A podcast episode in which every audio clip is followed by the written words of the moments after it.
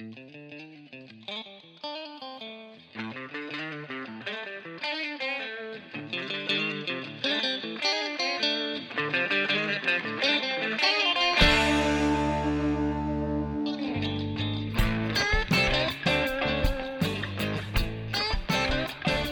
we're rolling. Rolling, dog is rolling, roll on. Yeah, yeah. Yeah. We are here, you are not, and we're happy that you're not because if you were, it would be too damn crowded for all of us here. Yeah. So we're glad you're not here, but we're glad you're listening because Old Fart is ready.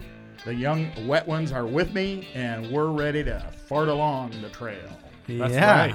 That's right. What's going on, Kev? How you Not a lot. Parker? Just been having beans all day, so I'm Uh-oh. kind of all set to have you guys Oh, in man. quarantine with me, and we're gonna have a lot of fun today. I tell you what. Maybe Alright. some old farts are coming our way. Well, it that could be some farts that an old fart is gonna fart at you. Oh, Holy smokes! Look at there! Look at there! I like that. I like that sound. what do you got over there? Well, uh, It's cold. It's wet. It's real cold and real wet. cold and brown. That's all I care about. But Holy the, uh, smokes! Look at you. Redhook Big Ballard Imperial. Is it Big Ballard? All I see is the B A L L part. Yeah, Big Ballard for the Big Baller. Oh, there you go. Oh. You know, at Ballard High School when I was a kid. You know, it's back back uh, there. You know, back there. Where? Ballard High School. Yeah, where is Oh. that? Louisville, Kentucky. Louisville? Louisville. Louisville. Louisville. Louisville. That's how they say it. Box of rocks in your mouth. Gotta have a bo- box of rocks in your mouth. So you know, one of the things, and and we are coming to you off of Halloween week, Yeah. That's right. and it's- changed so much for the kids. I really feel sorry for the kids. You know, it's It's it's all about the kids, and the kids don't know anything anymore about the way it used to be. And that's why we have Old Fart Sports is to kind of share with everybody and kind of let them know some of the things that have been going on. And we're going to let people know what's going on in the world of baseball, even though baseball's now over. We're going to kind of give you the inside scoop of how the scouting programs work for different major league teams how a person gets in that position. We're going to talk with Paul Gale, who's been not only with the Houston Astros, but also the San Francisco Giants. Mm-hmm. We're going to try to keep those Houston Astro comments to a to a minimum because he was not there at that time. That's right. We're going to go see if we can get a hold of our good friend Paul Gale because Yeah. Paul's been very patient with us while we've been doing shit and shenanigans, mm-hmm. and it's starting to smell like shit. So let's go do some shenanigans. Let's do it. Is this Paul? Yeah, Paul, Kevin, how are you doing? good. How you doing? Not too bad. As the old fart of the three farts that you're talking to right now, I just want to say welcome yeah? aboard on the Old Fart Sports. You're here with the uh, two young ones, the wet ones as they are, and that would be P Huff Hey. and Roar Dog. Hey, how you doing, Paul? How you doing? Good, we are good. doing pretty good. So we, uh, the three of us, are gonna triple team on you here and kind of let you give us your rendition of uh, your world. And let's start with a couple of things. Is like, uh, talk to us about your history of baseball and and uh, how you got into the game itself. Uh, starting with your high school career, did you, uh, as a coach, as a player, how did that transform for you? Uh, well, I uh, got my college degree at the University of Idaho, and I played there when they had a baseball program back in the '70s. And uh, when I was done, I just went to. Uh, I wasn't good enough to play professionally, so I went and uh, started coaching in high school, and I got a job in a town called Yoncalla High School, and between Roseburg and Cottage Grove, down just off of I-5 Mm-hmm. and uh, started coaching there and then doing summers and the Legion program down in Roseburg. And uh, it was a good experience. Uh, it was a very good baseball town. Uh, back in the 70s, 60s, logging towns were always good baseball towns, you know, wherever you were in the Northwest. And uh, we uh, won a state championship there and had a lot of success.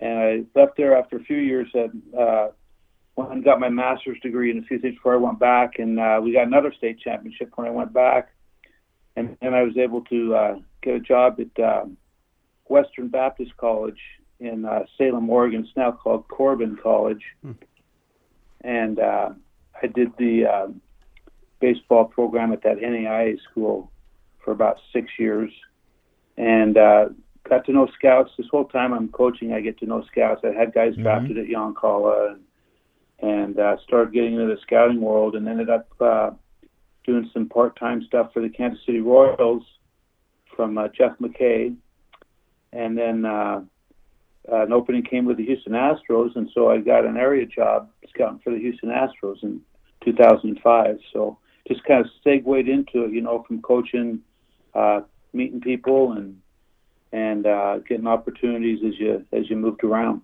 Paul, one of the things I want to let you know is that Roar Dog is actually an Idaho guy. So when he heard that you, uh, Is Uh, that what? he he's an Idaho guy. He's from Idaho. Yeah, I'm from Lewis, Yeah. Idaho, uh, home of the Oh, you Lewis Clark State Warriors and Ed Cheff.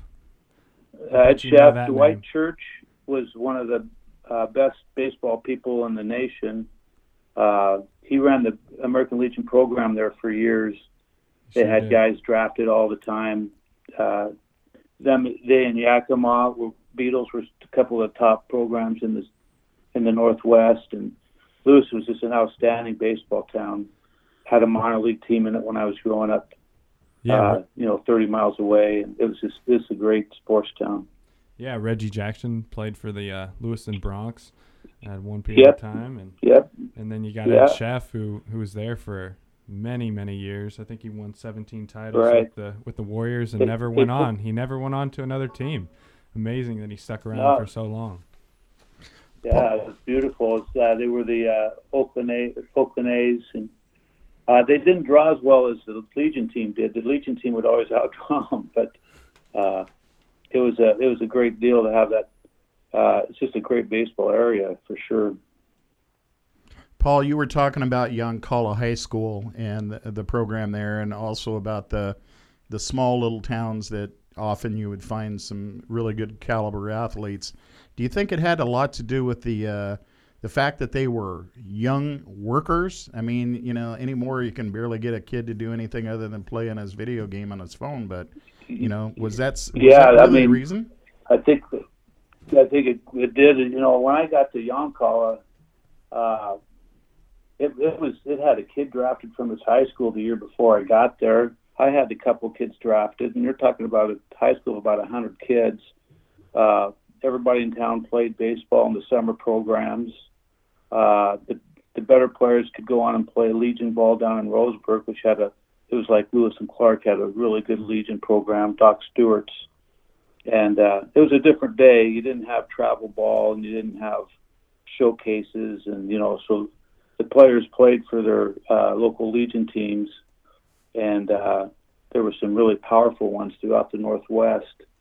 And uh, Yoncall, even if it's just a little town, we we had really had some good baseball players. One on played college and professional, and uh, and uh, everyone there uh, loved the sport. Uh, I I think the the logging drying up has maybe hurt those communities to where they don't have that kind of uh, you know uh, support anymore, the kind of population to be able to do that. But back in the back in the early '80s, that was it was really big. Well, and you being around that Roseburg area, that was really a hotbed at that time of uh, of baseball. Yes, And you know, you were talking was. about the Legion program. Also, Eugene had a great Legion program. We're gonna we're gonna come back to Eugene because I know your fondness for that uh, town as well as mine. But um, talk to us a little bit about the situation of of uh, you know we, we were kind of talking before the show about the intrigue of different areas of that uh, scouting, if you will, and how many visits would you have with a player before you would, uh, lack a better term, list them on your list for preparation for a major league team? Did you have a certain number of times you'd see him, or once you saw him, you put him on your list? Oh, when I was scouting Mm-hmm. back in when I first started out, you know, you were you were really going hard after uh, what everyone else would be. You know, just just good athletes. Check out the tools. Mm-hmm. Uh, run, hit, power, fielding, throwing. You know, you, you grade them on that. Uh, just the projection in their athletic body. Uh, you know, the hardest thing to tell, of course, for young players was if they'd be able to hit over a long period of time uh, as they would sign and, and move out.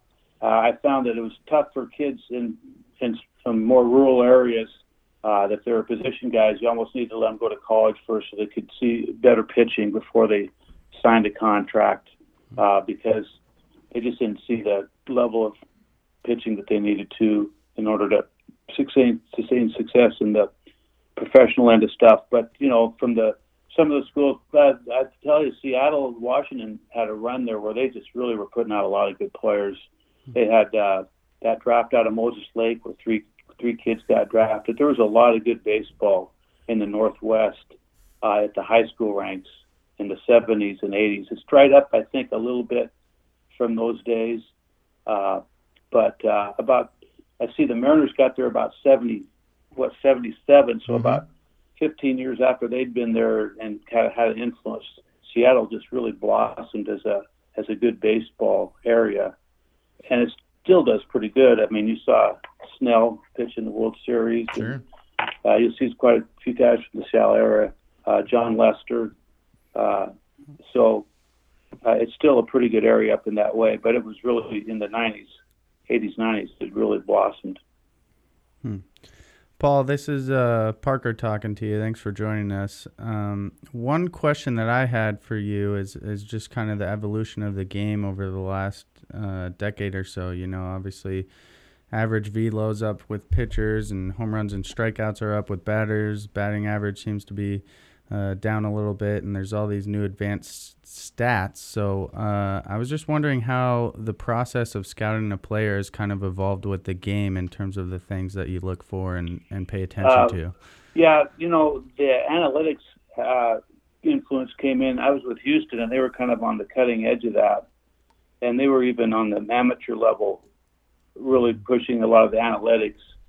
And so, with the use of video analytics, things like that, uh, they're able to increase pitchers' velocities through training, uh, creating more spin rate, uh, different areas of uh, of breaking it down video-wise and being able to find arm slots and all sorts of things that can maximize the guy's movement and velocity. And so, because of that, uh, you really saw velocities take off. Not necessarily control, uh, but velos take off. And then uh, you saw guys uh, hitting wise, uh, you know, the money was in hitting home runs, and uh, the feeling was that in a lot of the analytics departments is that home runs is really the way that you win, uh, not not putting together a lot of base hits. Uh, so the combination of those things has created a game where you've got high velocity pitchers uh, uh, with lots of movement, uh, and uh, you've got hitters that are are trained and tuned more into you know steeper launch angles, trying to hit home runs, uh, and not not being concerned about a strikeout. Like you know when I'm 62 years old, so but when I played, you didn't want to strike out, you know, and and now that's not really considered a failure. You know, it's more just part of your at bat is trying to hit that long ball. Right. Uh, the other thing, there's a lot of economic reasons behind it. Also, though, you got to realize that uh, that uh, you draft velocity, you can rush it to the big leagues, and it can have success quickly, and so you get bang for your buck in a hurry if you do it that way. For mm-hmm. developing starting pitching is more risky. Uh, it doesn't it doesn't uh, necessarily give you a, a return in a hurry, and it's harder to develop. So that's why, and it's and the most expensive item that a team can buy is starting pitching. So now it's more like, well, let's just develop a whole bunch of hard throwing relievers. Uh, you don't have to pay them like starters, and you know they can throw in the, you know, it's nothing for those guys that throw in the mid 90s uh, with movement.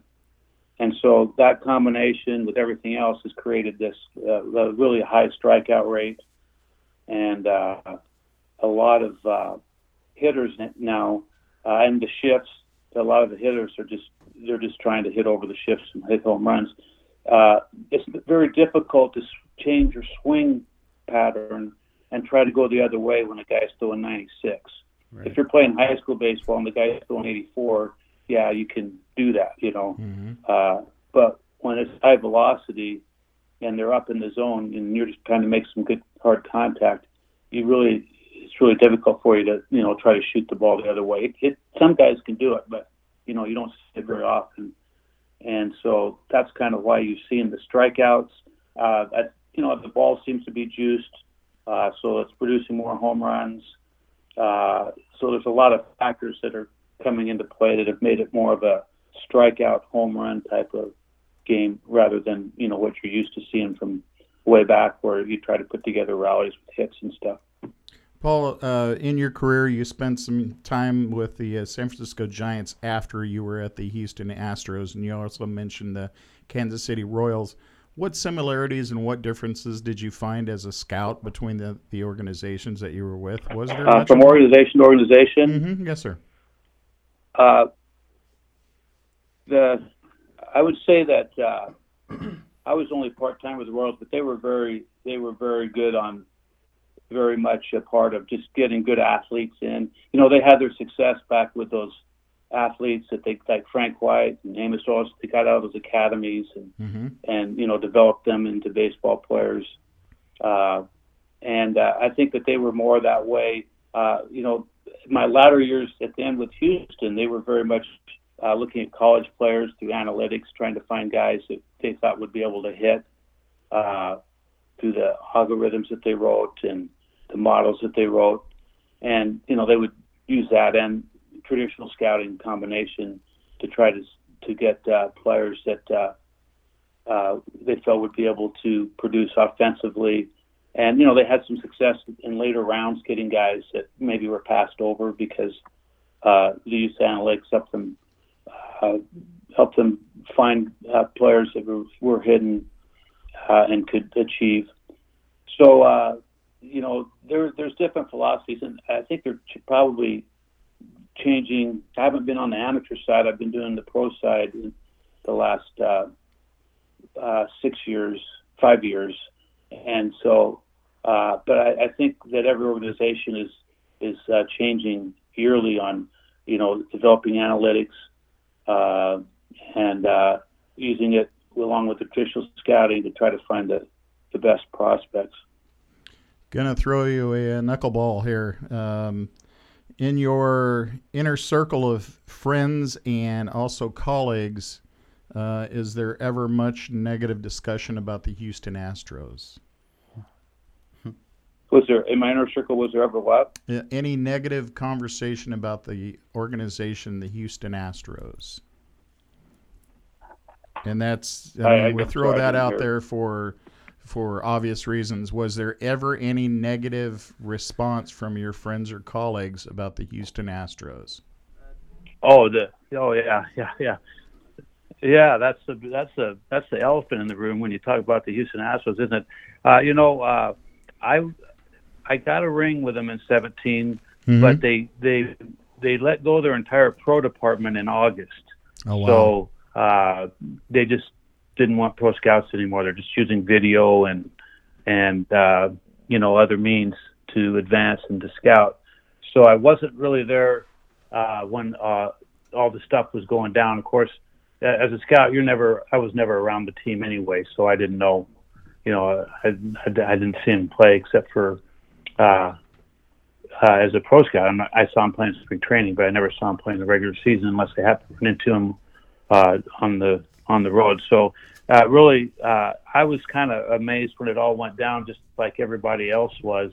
And yes, everyone was furious and uh, upset about it uh, in the game. Other scouts, other teams, uh, the whole thing, because it was such a uh, it was such a slap in the face to the game, you know, of of uh, how hard everyone works and you're working to to win it, and and the idea that someone would take an advantage like that was was really frustrating to people.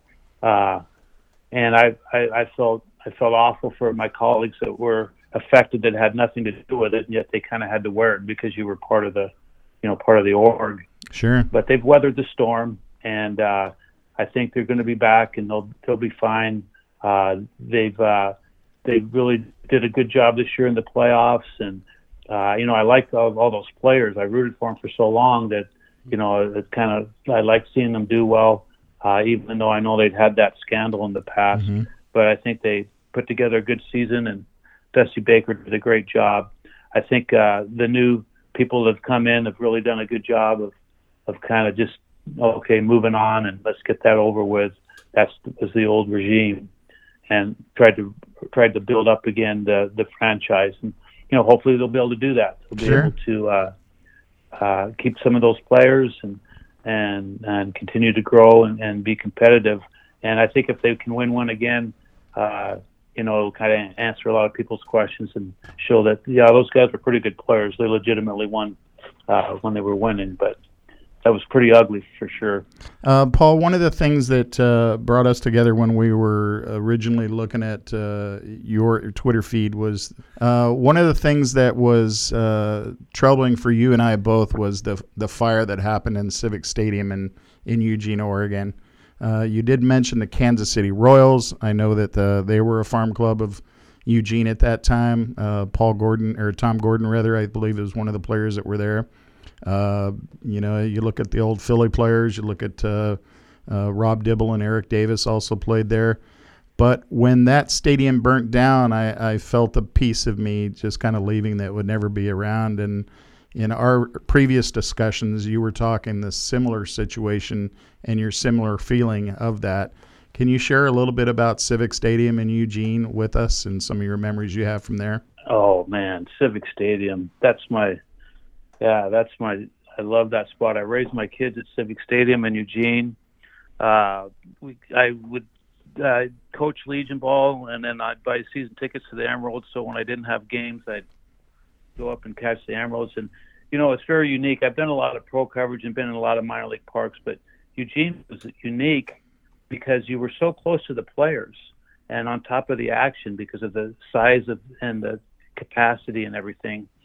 And and so you you got to see the players and you were just right there and and uh, you know a lot of times minor league t- teams draw well, but it's not about the baseball. You know they got a circus going on between innings and and different things. And uh, with Eugene, it was like people were into the game, crack of the bat, roar of the crowd. It was just like you're at a big league game. You know people were were watching that thing and, and into it. And they still had all the giveaways and stuff, but they were legit giveaways, like you know bat day and hat day, and you know they weren't giving. It wasn't some, you know, rip off type of thing. It was legit giveaways, and you'd be long lines out front. You'd get in and smell the beer and the popcorn, and and it was just a, it's just a wonderful place, very unique.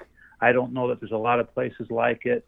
I've seen a, a few that draw real well and have a lot of action, but but so often the ones that draw real well now are they they have just have different activities. It isn't just about the baseball like it was in Eugene, and uh, and all the fun that was there, and all the loyal fans. And uh, when it burnt down, I mean, I was sad. My kids were sad. Uh, you know, I have a son that he uh, he's playing. He's in the Dodgers system now. Well, he just finished out the year. He was on the taxi squad with the Dodgers, but but he said he got drafted by the Padres and uh, his first professional team was Eugene, and he said that was like making the big leagues to him, you know, just getting to play for the Eugene Emeralds because he'd grown up, uh, you know, playing, winning the Prince Butler throw, and you know all that kind of stuff, and uh, uh, so it was very special. And I feel sad that minor league baseball is contracting because uh, I realized how important Eugene was to baseball uh, in that area, and you know, to me and my family t- taught the kids how to keep score. You know, you're, the whole thing, and and you know you're not going to have that now in, in a lot of towns around the nation. And I think it's going to end up in the long term costing baseball fans because they're going to lose the connection to the, you know, maybe they'd go and watch the Mariners one time a year, or go, you know, do something because of that minor league team that was in their town, and they may not do that now. And I don't think that you know college leagues can really totally replace what those uh, affiliated teams could bring and uh, and boy, Civic Stadium was beautiful. How green it was, and and uh, the wood the wood bleachers. I'm surprised they didn't have to carry someone out of there every night with a line drive off the forehead. How close you were, and the way that it was seated up. But it was a special place. I also enjoyed really enjoyed uh, up in Portland at the stadium downtown. I was you know going to games there, and. uh it was the the Beavers were a lot of fun. Hillsboro's I I've been to Hillsboro. It does a real good job now too. But you know something special about being downtown Portland. There's always uh, there's always a great feel to it.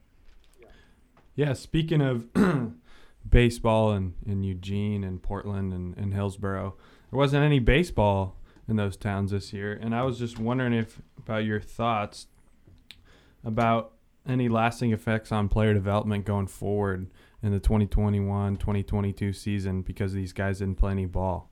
Well, that's a great question.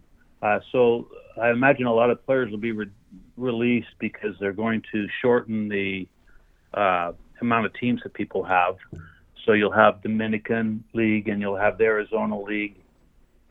And then you'll have low A, high A, double A, and triple A. So it'll be about four or five levels rather than seven or eight that there used to be.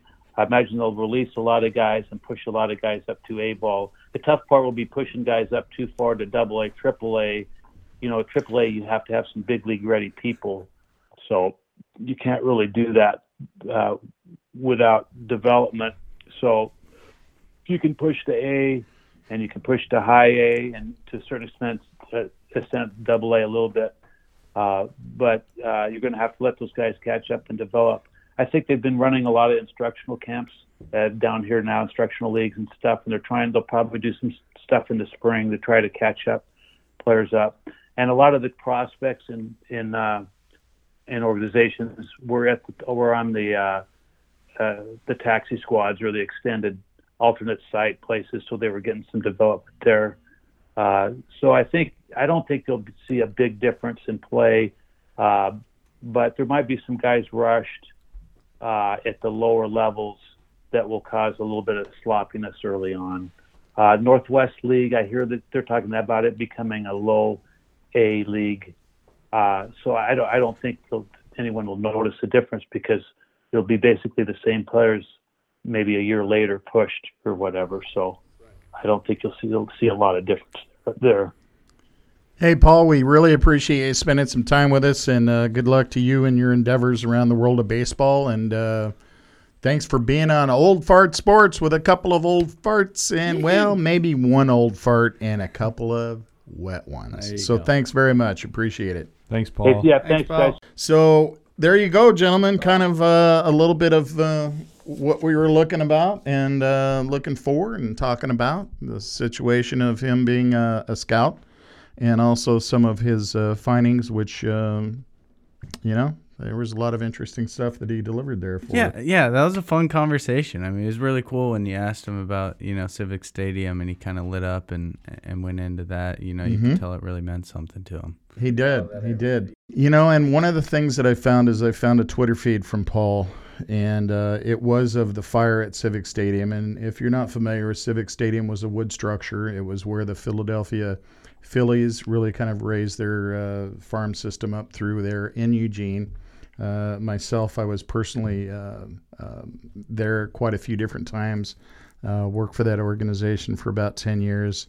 Saw a different uh, group of guys come through there, including Rob Dibble and Eric Davis, as I mentioned, and uh, Tom Gordon for the uh, Kansas City Royals, uh, Kevin Appier as well. So there was a few players there that I got to got a chance to watch them play there. But you know the thing about Civic Stadium, it was an old wood structure. Uh, it was second to none. It was really Americana as you would see it back in the 30s and 40s, as baseball was uh, a much different character than it is now. Now you see the the I mean everything's up to date and modern and everything, and obviously then it wasn't. One of the goofy things that happened there, uh, and just kind of a little bit of a story for you guys, is that the time when OLCC actually abolished minor league baseball having beer nights Oh, happened in Eugene, Oregon. And well, it was kind of a good reason, I suppose, if you were the OLCC guy, why it happened. And he was in his suit, looked real nice, real charming and dapper, talking with the general manager of the Eugene Emeralds. And at that time, what people did at the ballpark is you would buy a bucket of beer with a little frisbee lid on it, and they gave you the number of cups for the people that were with you. So you'd go ahead and pour the cup, and you know they stack the cups or the the uh, buckets up. So they had these buckets stacked way up about 12 feet high, you know, progressively as the rows went up. And then somebody decided they were going to put a stale beer bucket on top. Well, unfortunately for the OLCC guy, somebody took one of the frisbees and threw it, and it hit at the bottom of the pyramid, which then made the bucket go over the OLCC guy's head. And immediately there, I saw the end of beer nights in all of the state of Oregon from that happening. Oh, man. So that was uh, definitely uh, something I didn't want to see because, well, I was kind of having a little fun myself, if you know what I mean. But he was he was do- he was dodging that question about the Astros, wasn't he? He had to be. I think he was. I think he was. I think he had to be. Just I mean, he doesn't Quite- want to talk about it. quite He the knows co- some stuff. quite the coincidence. He couldn't hear us. Winky Winky dinky. dinky.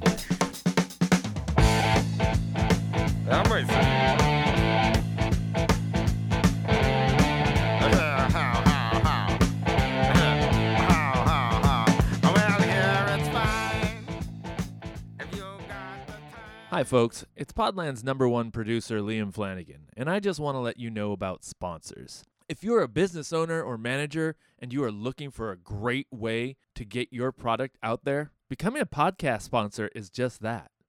Podcasts are listened to all over the world. Podland has had visits from places like Kenya, Ireland, Australia, Vietnam, and almost all 50 states. What's up, Alaska? Don't you like podcasts? Anyway, Becoming a podcast sponsor could be the way to give your business the boost it may need. To become a Podland podcast sponsor, contact me, Liam Flanagan, at liam at podland.productions. That's L I A M at podland.productions. Olde Fart Sports, and we're going to talk to the wet ones, and uh, we're going to go to Parker Huffman, P. Huff. Why? How'd you? Because you had a stellar week last week. We heard you. You were putting them out there, and we were writing them down, and we wrote them down. Did you? you? were five and zero last week. Something How in the hell that. did you do that? I lost three hundred forty-seven dollars. You bastard. because you weren't listening to P. Huff. You were listening to some other clown on a podcast somewhere out of must have been. Sheboygan. Yeah. Uh. Well, you know, in all honesty, it just wasn't my best. That's fake. That's news. fake That's news. fake That's news, fake and we news. all know it. Today know. is the day that you know that that is fake news. That indeed you were the man that gave out the reasons and gave all the correct answers Yeah. last week. We know that for a fact. Yeah, I know. Um, it was good. It was really good. Hopefully, people are starting to listen to me. I, I since have lost uh, the paper that I put all my picks down on, so I saw you put it in the shredder today really back at the office. can't Yes. really recap it. That's okay because I uh, saw it. You were 5 and 0, buddy. Okay. Yeah. Not a problem. So, do you guys want to just he- hear about my picks for this week, or? Yeah, well, since you don't know what last week's are, Right. we did know that he was 5 and 0. Listeners out there, you guys in Trenton, New Jersey, you need to know that. Those in Oklahoma City obviously know that. Yeah. And the 18 of you guys that sit on the couch and are in Anaheim, you know it to be the case as well. Yes. Rory, you heard it right. I heard it. I, I place bets, just just not the ones. But this week, listen to Parker. Yes. I'm a gambling man. I shop at Walmart. Good. Only because it's the closest place to my work. Sure. What the heck? Yeah.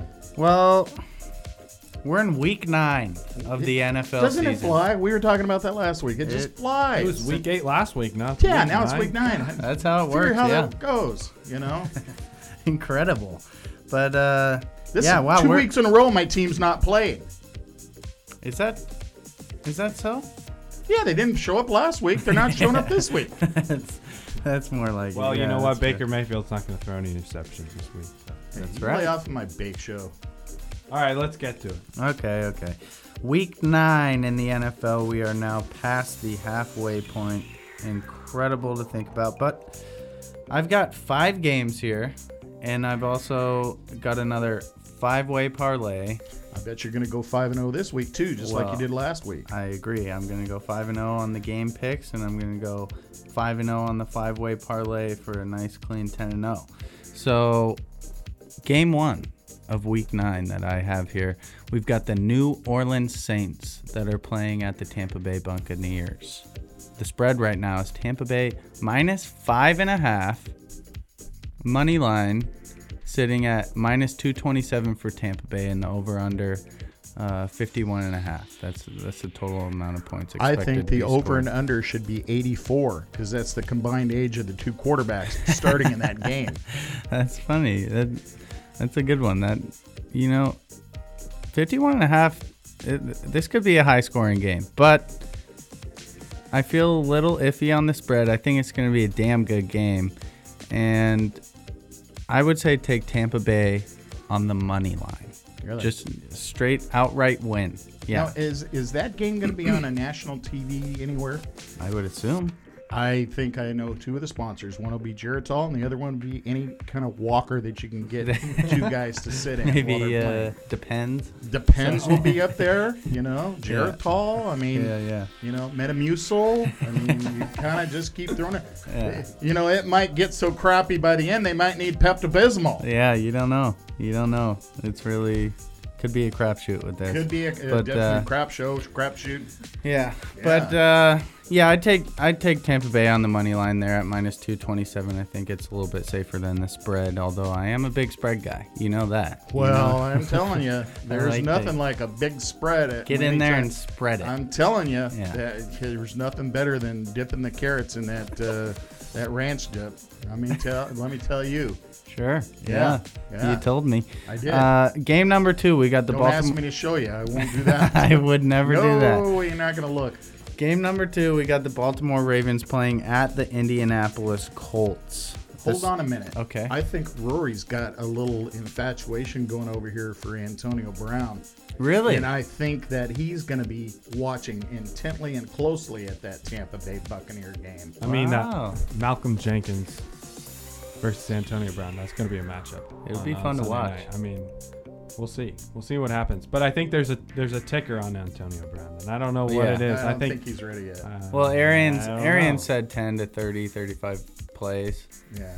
Um, I think they should just throw him out there. I, I heard they're going to actually let him try out on the flag team that's in Tampa Bay to see how he does, just to make Huh. sure he's ready to go. Interesting. So yeah, it's going to be That's very unique. Interesting. Yeah. Wow. Uh, but either way, Wow, ga- see, you're enthralled. Wow. I wow. Wow. Okay, so we have gotten through one game now, so I'm gonna move on to game number two. yeah. Uh, Baltimore Ravens at the Indianapolis Colts. The spread, Baltimore favored at minus two and a half. The money line is Baltimore at minus 143, Indy at plus 120, and the over under sitting at 46 and a half right now. Again, I think this could be a sneaky good game. I really like Baltimore, but you know they sometimes it's just they're amazing on offense, and sometimes they struggle a little bit. You know, I think Uh, I, I think, think- Jackson's going to struggle this week. Yeah. against the Colts defense. It could be. It could be so. Both the defenses are pretty solid, and and that's why I'm not gonna mess with the over under. But I would take Baltimore on the money line. I'm kind of torn about this game. I would assume you are. I'm, I'm really kind of torn. Yeah.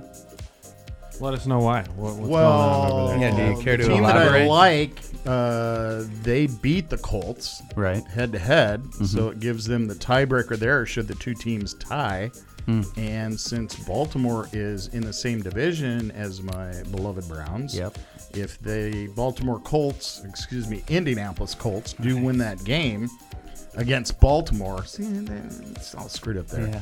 So if the Ravens lose, then they have three losses, as does my. Yeah, okay, forget it. I see where you're going though. Yeah, and I you think what the people- daddy's Browns, cooking. Browns, Browns, Browns, Browns, Browns. Well, Is there any other color, any other team? I think not.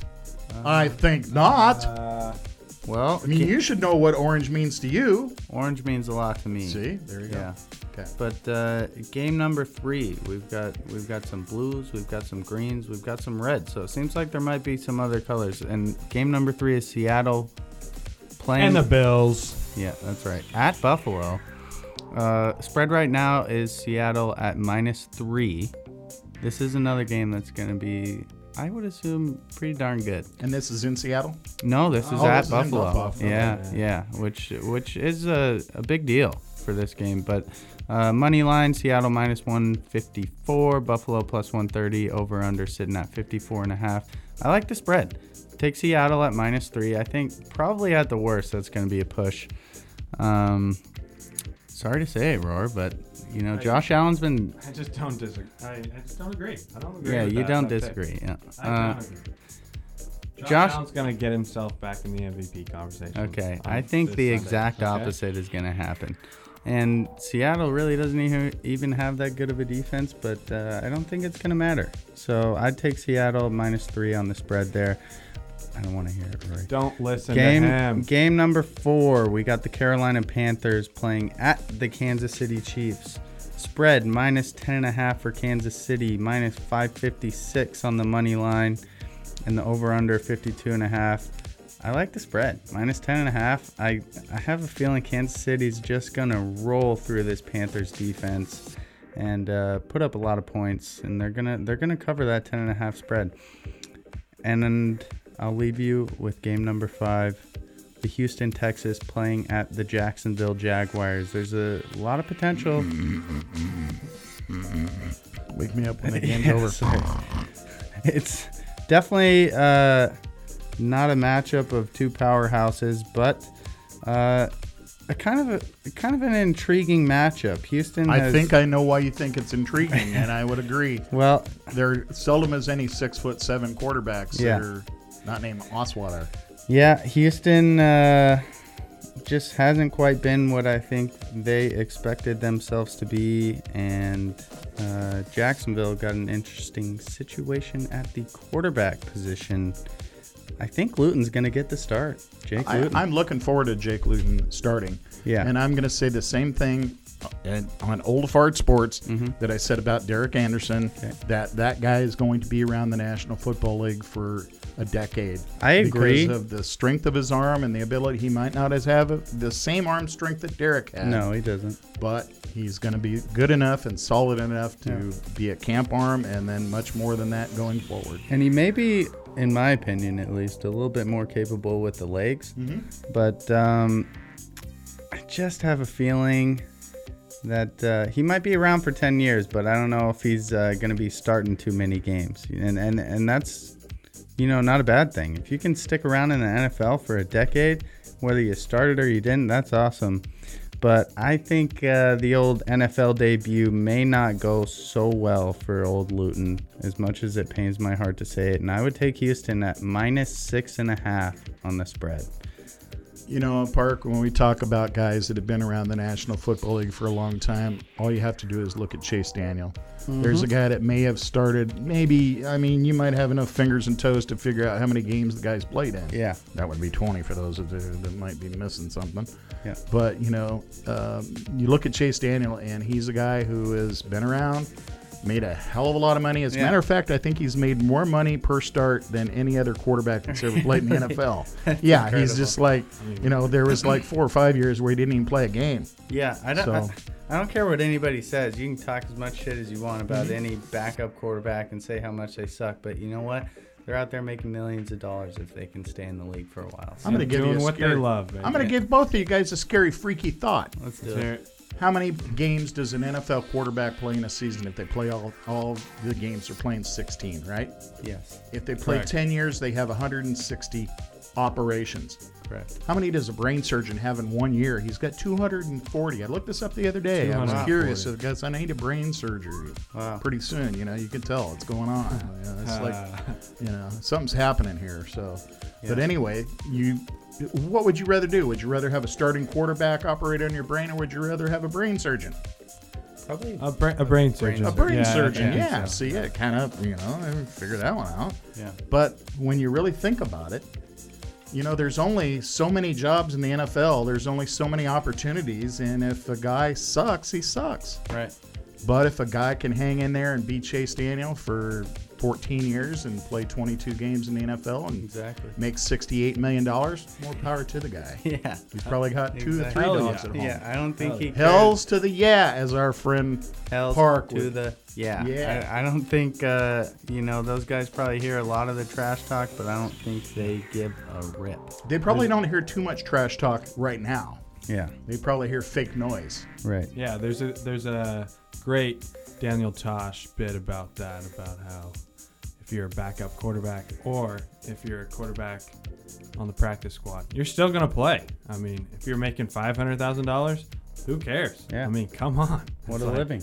You know, uh, one of the things that happened is we got a, a plethora of emails that came in about the show this week, and Right. much of it was about you guys. They Oh. wanted to know about particular favorites that you guys have of athletes, Okay. teams, experiences. They want to know a little bit more about the wet ones. Okay. So let's go to Rory. What- what- You're not what- done what- yet. what- Oh, Yeah. my God. Oh my God! Before before we get too we get far to into that it, part, I just want to make our fans some money. You know, Please, so please. I'm gonna leave them with a nice, clean five-way parlay. Take them all on the money line.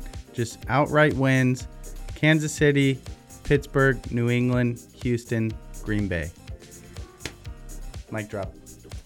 So what were you saying, Kevin? I forgot. It was a long time ago. I forgot Some emails. something about emails. Deleted There was some- emails? There were know. some emails that came in, and they were wanting to know more about the wet ones. Okay. They were wanting to know like favorite athletes, favorite teams, favorite sports memories, Mm-hmm. least favorite sports memory, those kind of things. So Yeah. well, I can let's give do you something. let's do rock paper scissors. Up, you won. I won. That's right. Uh, game of one. Well, I can give you something. Okay. This day in history, Okay. November 4th, 2009. Guess what happened, guys? I know. What's that? It You has- don't know. You don't know what happened. Your your Yankees- pumpkin that year was rotten. No, by the 4th well, that might have November. been true as well. But guess what? My beloved Yankees won a World Series championship against the Philadelphia Phillies. Your beloved Yankees? Yes, Like my you're beloved- the only guy that would have I'm- a I'm- beloved Yankees? Yes, that's that's right. That's right. Do you say Utes?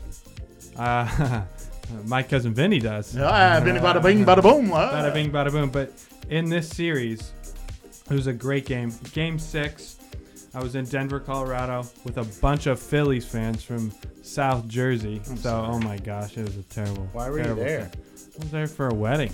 Oh, okay. I wasn't getting married, but my, one of my cousins was. Anyways, Is it Vinny? it- uh, Hideki Matsui, Yeah. great game. Gesundheit. Hideki Matsui had a great Gesundheit game. again. in game six. Three home runs, World Series MVP. They win the World Series against the Phillies. Three But- home runs in the series, or No, game six. Oh, Three home runs in game six on November 4th, 2009. and that's when they won it. They did. Wow. They did win that game. But one thing that's interesting about this series, and it kind of relates to the past World Series of 2020, Okay. the management of Charlie Manuel in game six when he didn't pitch Cliff Lee. Mm. Cliff Lee won game one and game five. And those are the two games Four. that he pitched in that in that series. Four. Five or Pedro four? Mar Game five or four? he won game five and game one Huh. in the World Series. So he Pedro won- Martinez goes out in game six, Showed you. pitches four innings, gives up four runs. They had the opportunity to bring Cliff Lee in. They didn't. He pitched the night before though. But he was 4 0 in the playoffs. Their best pitcher on the roster. Why do you save him for game seven when you got to win game six? Same thing with Blake Snell. You take him out early. Why do you do that? You got to ride your horse. You got to do it. I mean, come on. I can see the similarity there, but I thought that he pitched in game four. He pitched in game five. But, I mean, you got to throw him in. Game. You put Pedro in, a legend, Boston Red Sox legend. Yeah. He's uh, Montreal Expo. But you got to go to him. I mean, he's your best pitcher on the staff. You're about to go out, you're about to lose. Hmm. I mean, come on, you got to go to your guy. So that that's the day in history in 2009, November 4th. Um, the Yankees won the World Series So on the for- mismanagement of Charlie Manuel. So what you're saying to the fans who are inquiring about uh, the people we like, our favorite memories, is you're a Yankee fan. That's right. Okay. That's right. And this is a great day to celebrate. and you're that. not.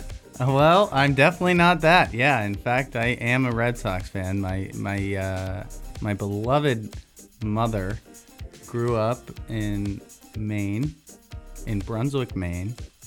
Uh, Great hockey town. Mm-hmm. Just a ways outside of Portland, Maine. Mhm. And uh, so yeah, ma- I mean, I still got family back on the East Coast, Maine, Boston, and uh, that's my team, Boston Red Wait, Sox. what team? Boston Red Sox. Do those people park the car on the corner, and that's why they call it a corner car? Yeah, corner car. And uh, Yeah. you know when uh, Avid when guy. the wind gets Yeah. blowing and the and, and the air is cold, it's a wicked pisser. I'm telling you, it's a wicked pisser. Anytime that you got a pissing that's wicked, Yeah. and you got a wicked pisser. But uh, yeah, for you know any of the fans out there who want to know a little bit about uh, the wet one, P Huff, uh, grew up in the suburbs of Portland, and Boston fan. I kind of root for the for the Mariners as well because of the the regional uh, connection. But uh, went to Oregon State, as did my father and uh, a couple of his uh, siblings. So definitely a big Oregon State guy.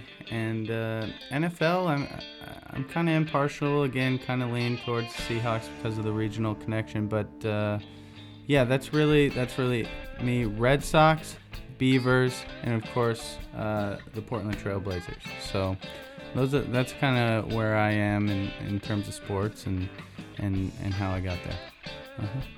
So anyway, I think it's been real, It's definitely been fun. It's been real fun. and we're gonna do it again next week. You better be with us.